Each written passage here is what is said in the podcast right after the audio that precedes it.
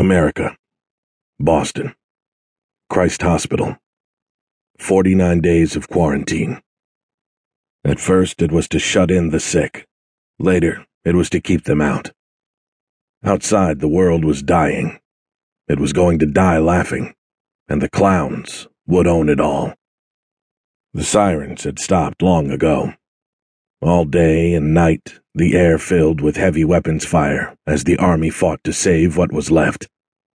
The army was losing. Dr. John Braddock had fought malaria, cholera, sleeping sickness, kala azar. He'd seen people bleed out of their eyes in Africa and shit themselves to death in droves in India. He'd never seen anything like the bug. He eyed his watch with rising irritation. Chief Nurse Robbins was late. It was time to get her report. It was time to do a walking rounds to check patient charts.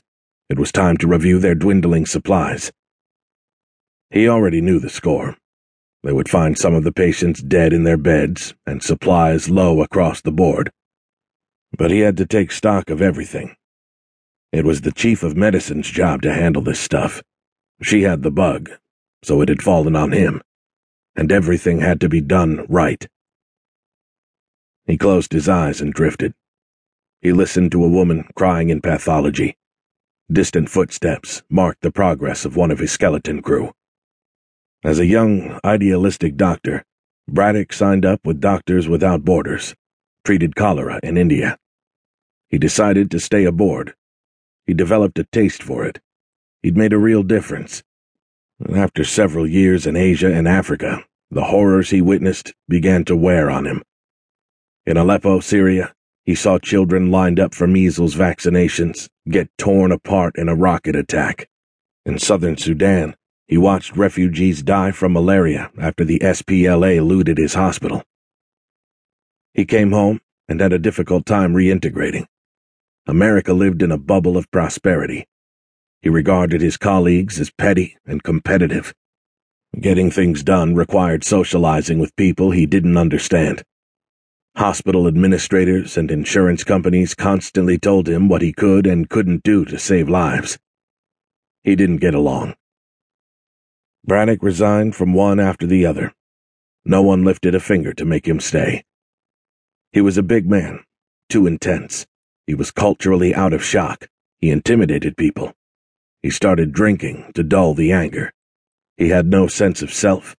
America, his home, began to feel like another foreign land. Ellen White, chief of medicine at Boston's Christ Hospital, visited Braddock in his shabby motel room and offered him a job. I believe in you, John. She offered him a place he could call home.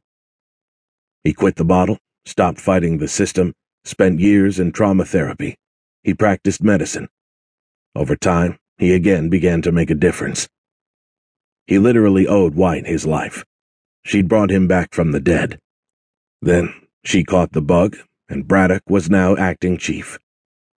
So many others had left to be with their families. He had thousands of patients in his care.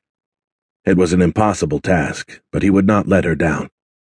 He would show them all, not least himself, what he was made of. Shoes pounded the floor.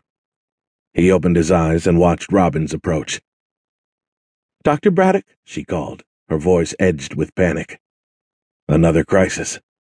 Adrenaline flooded his body. He welcomed it. It was like a drug to him. It was at times like this when you find out who you really are, when constant stress pares you down to the bone. Soldiers, she said. They came into the hospital. The army? Here? They have guns. They're the good guys, Braddock assured her. It's going to be all right. The places he'd been, soldiers usually meant trouble. Guerrillas, freedom fighters, army, paramilitaries. But not here in America. In America, soldiers didn't loot hospitals. He couldn't help but feel hopeful. They'd been on their own for months. Maybe the soldiers were there to help. Maybe they'd brought supplies so the hospital could keep functioning. He asked her what they wanted. I don't know, she said, fighting tears. I asked them